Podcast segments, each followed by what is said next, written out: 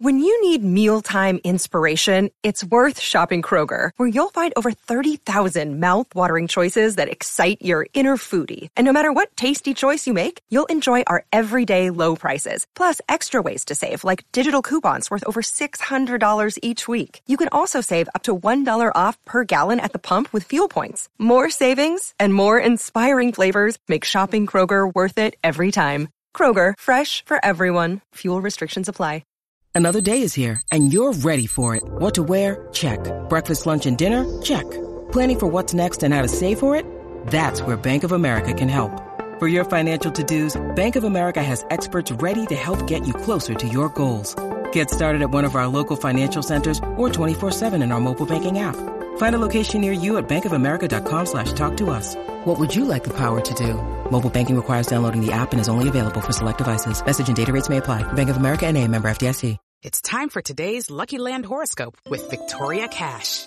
Life's gotten mundane, so shake up the daily routine and be adventurous with a trip to Lucky Land. You know what they say, your chance to win starts with a spin. So go to LuckyLandSlots.com to play over 100 social casino-style games for free for your chance to redeem some serious prizes. Get lucky today at LuckyLandSlots.com. Available to players in the U.S., excluding Washington and Michigan. No purchase necessary. VGW Group. Void where prohibited by law. 18+. Terms and conditions apply. From the Fifth Quarter Studio in Madison, Wisconsin, you're listening to High School Hoops with your hosts, Steve Collins and Jake Stager. All right, Telling him this is going to be interesting. Episode 102 of High School Hoops. But before we get started and talking, today's going to be an interesting topic, so you're going to want to hang on. Before we get going, I'd like to give a big shout out to our two sponsors. First of all, Dr. Dish.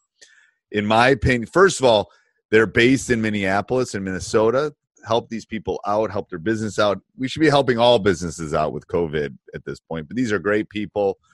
They've supported this podcast. They've supported basketball, and they have a great machine. They have a great thing that will help your players become better shooters. I guarantee it.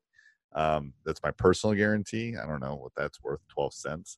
But go over and check it out. To mention High School Hoops, they'll give you $350 off your next purchase. Also, go over and check out TeachHoops.com for coaches who want to get better. It's the one-stop shop. It is Netflix for basketball coaches.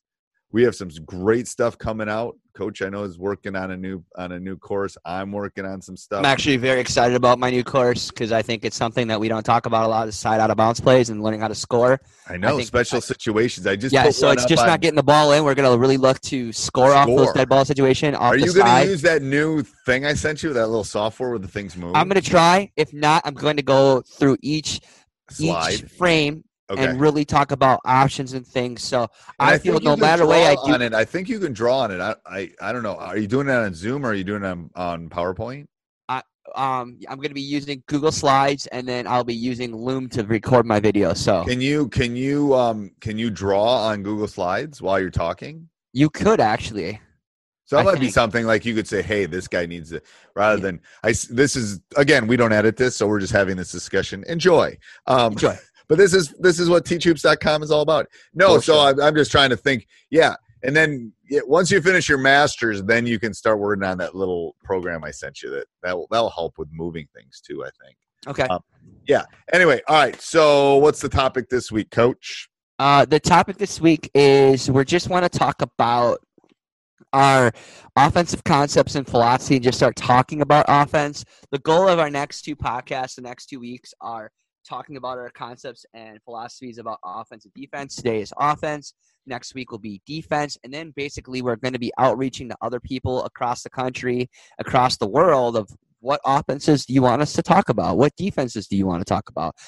Each offense and defense has certain concepts and philosophies among it, but most coaches also have a certain belief in what they believe about what makes a good offense, or what the philosophy of offense is, and then what the offense and defense philosophy as well. So just going to talk about offense as a whole today, and then next week we're going to talk about defense. Yep. So here's my thought on offense as a whole. Talking about it as a whole, we'll get into specifics if it's a structured offense or quick hitters or whatever it is. couple keys, and I think this is a key in any sport. I think, first of all, spacing is really important in your offense. You got to have proper spacing. As a soccer coach, you know that spacing is really important. Yep. So I think spacing is very important when you're thinking of an offense. I think movement is important. So that movement can be cutting, can be screening, can be all those things. And then I think it's putting the right people in the right spots. Those are my big three as far as doing an offense. So can I clarify? Because I think when you say movement, I think you're talking about the two aspects of movement, because we've talked about before, Steve, the three really key things. And you could talk about that in a second. I just want to elaborate on that because we've been talking about this for a long time. The key to any good offense is spacing, right? And player movement, and you're talking ball movement too, right? Yes. So the two components of movement and spacing are the three key essentials we've always talked about the last 2 years of this podcast. Right. And then the last thing you just said, I didn't mean to cut you off, but no, that's good. Keep going. That's exactly what I was talking about. Just clarity-wise, that again, it's really about spacing, which you just said, and then offensive movement. When we're talking about movement, it's the cutting and the screening, and then also the ball movement. Right. Yes. I mean, that's what I think the keys are. Oh, they are for sure. And that's where you gotta. So here's what I tell coaches too, the coaches that I mentor or talk to, and teachhoops.com is you got to break it down to the basics. Like when we redid our offense 3 or 4 years ago, we broke it down to like, okay, let's start with nothing, and what do we want our players to be able to do? And then, we grabbed a little bit of dribble drive. We grabbed a little bit of read and react. We grabbed a little bit of and that's fun. Now, you can just run dribble drive. You can just run motion. You can just run read and react. You can just run the swing. You can run the triangle. I mean, there's tons of offenses. That's one way. Another way is like basically breaking down, I'm going to make chicken noodle soup. Well, what is it? You better break it down to the broth first, and then what are you going to put into it? How long are you going to cook it? All of those things I think is really both on the offensive and defensive part. But what we were looking at is our team. What do we have coming? What could we do well? What could we not do well? How could we adjust to those things? That was my thought as far as offensive general things that you have to think about. This is stuff you should be thinking about when you're in your car, when you're walking your dog, when you're exercising. It's like, here's my team. Here are the things I want them to be able to do. Hey, everybody. Episode 102 of High School Hoops. Hope you're enjoying it so far.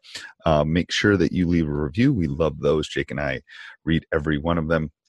Also, make sure you go over and check out my new podcast, Teacher Side Gig, just talking to entrepreneurs and other teachers that have figured a way to have that side gig, that side hustle. Maybe take their family to dinner, Disney World, something fun. So go over and check that out. Let's head off to the podcast. I want them to be able to do. How can I make them do that? And maybe they can't do any of them. Maybe you have to have a very structured offense. Maybe you have to have one where you just run quick hitters.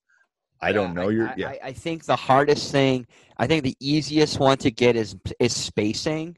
Yeah. And then it really, and I think spacing's easy, but spacing with getting the movement so they fill the space is not right. And then, because whatever you decide, certain things like talking different aspects of offense, usually spacing kind of is, whether it's a skeleton with a continuity, establishes spacing, emotion, having spots, it has to be established. It just doesn't happen. But what I've noticed in certain offenses, and whether it's a continuity or a motion offense or open flow offense, is that usually one is stronger with player movement and then not as good with ball movement, or vice versa.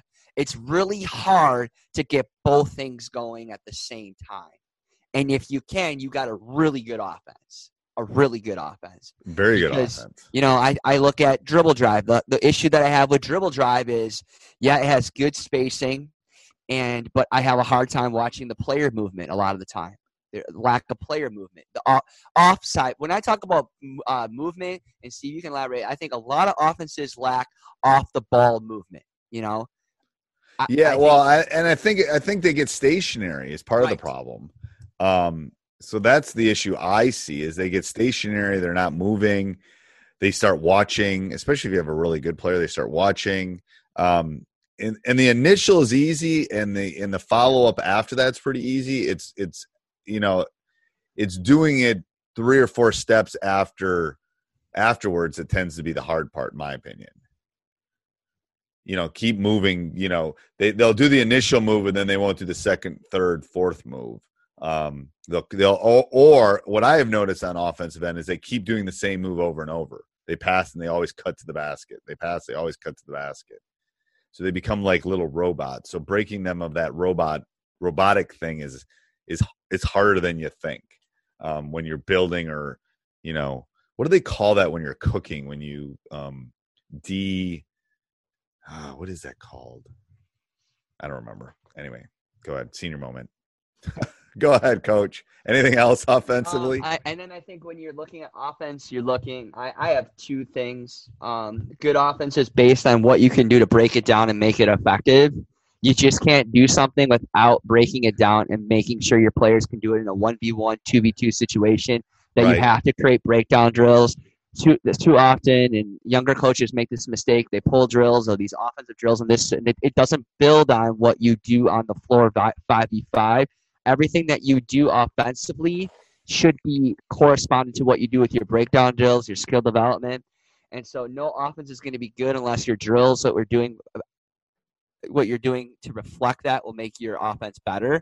The other thing is that I'm all about balance. My offense philosophy is all about balance. So I believe that a good team has a little bit of motion or open offense, some continuity, and some sets. Some people believe in one way and one way only. But I like to have a balance of 3, because I think all 3 provide certain situations and certain opportunities that you need. That's my belief on it. So that's my thought. And then when you're able to push the basketball and be able to do it, I think that's always a good opportunity too. I think it is too. And that we're not talking, I mean, transition, secondary, all those things build into it. I personally thought when we were talking about this, we were just literally talking about half court. Half court. So, but even from the half court standpoint, then still, if we're not going to talk about full court, then I agree with you. It's that I just believe that you got to have all 3. You do. Because sometimes teams continuity allows teams to have more better screening. It might be a good way to create the delay game. It could be a good way if teams are switching off screens to get 1v1 isolation, set plays, and certain teams flourish and certain teams do better with certain types of offenses. So having those varieties just gives your team more options. I think that's perfect. Okay, so what's our full time out this week? Do you have one? You were scrambling last week. You don't. That's okay. We'll take a pass. We'll take a pass today. I'm trying to be a dad and everything else right now. It's chaos. All right, no worries, coach. All right, till next week. Sports Social Podcast Network. Hello, it is Ryan, and I was on a flight the other day playing one of my favorite social spin slot games on ChumbaCasino.com. I looked over at the person sitting next to me, and you know what they were doing? They were also playing Chumba Casino. Coincidence? I think not. Everybody's loving having fun with it. Chumba Casino is home to hundreds of casino-style games that you can play for free anytime, anywhere, even at 30,000 feet. So sign up now at ChumbaCasino.com to claim your free welcome bonus. That's ChumbaCasino.com and live the Chumba life. No purchase necessary. VGW Group. Void where prohibited by law. See terms and conditions. 18+.